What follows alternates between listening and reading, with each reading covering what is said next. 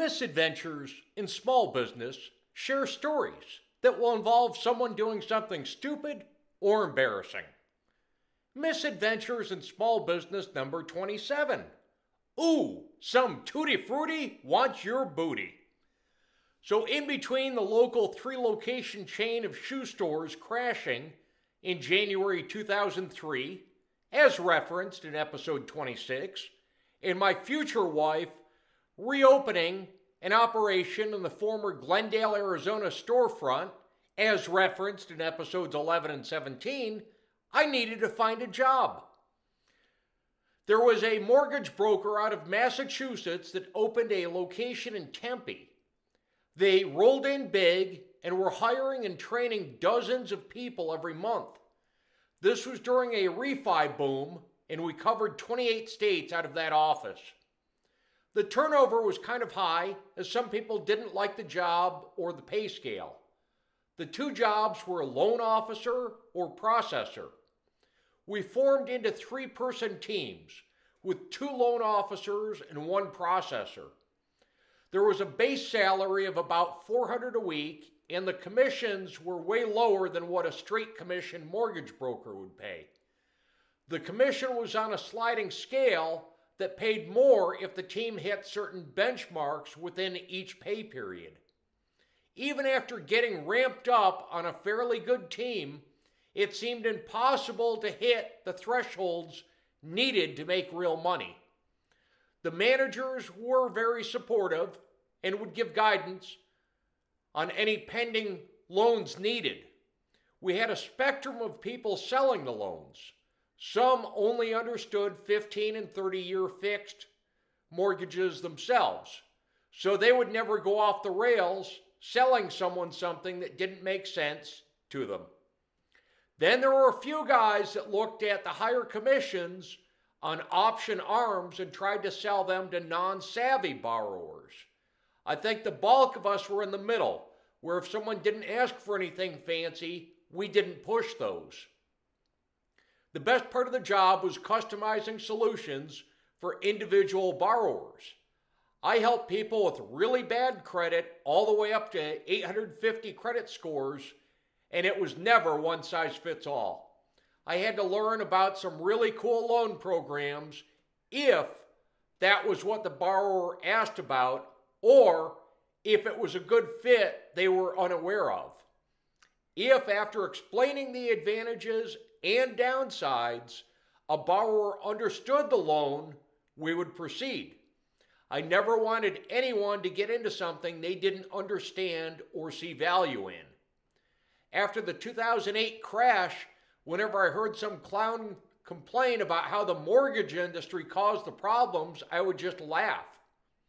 If a person only ever drives the speed limit and just wants a basic, reliable vehicle, how would they let a slick salesman talk them into buying an overpriced sports car with more bells and whistles than they ever use?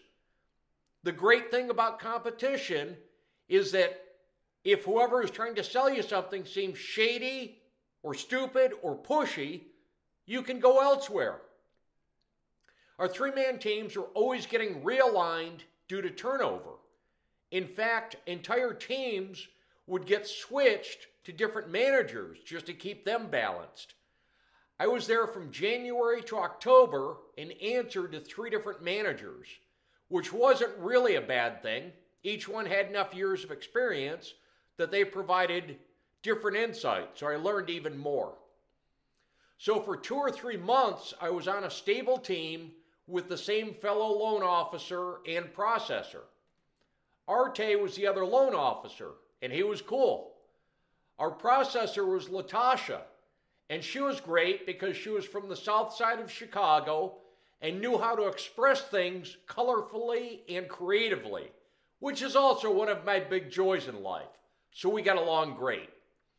Apparently, one weekend, Latasha went over to Arte's house, and Arte's young son was quite smitten with the pretty lady.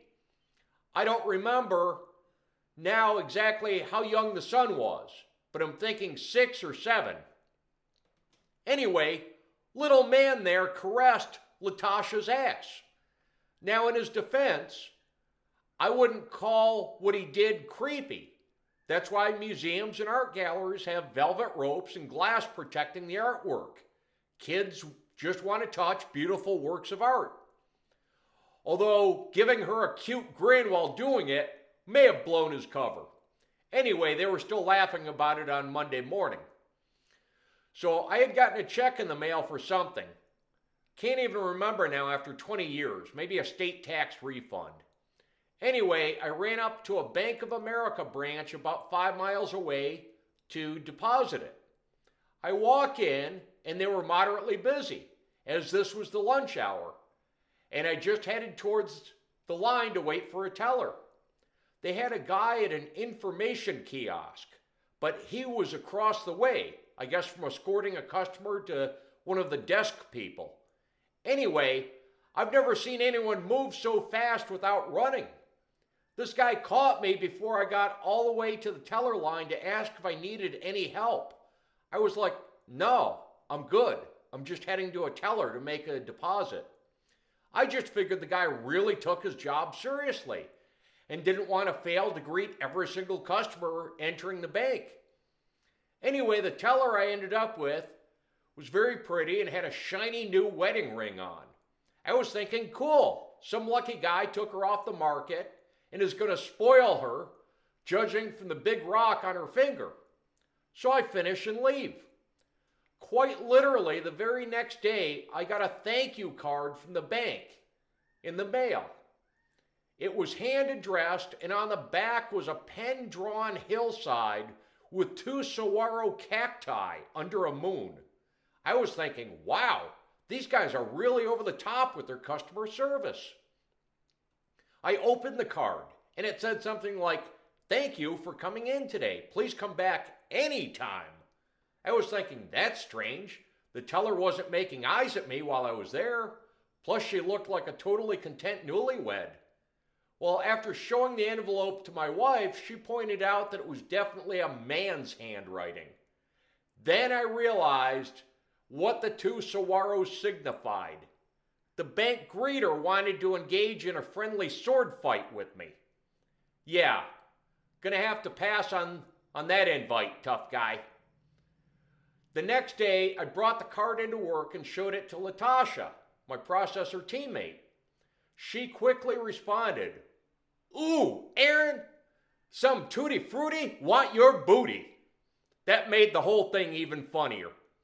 Needless to say, I never made the mistake of returning back to that bank branch ever again. Until the next misadventure, remember establish the gender of anyone sending you a handwritten thank you card from the bank, or you might be dueling under the moonlight.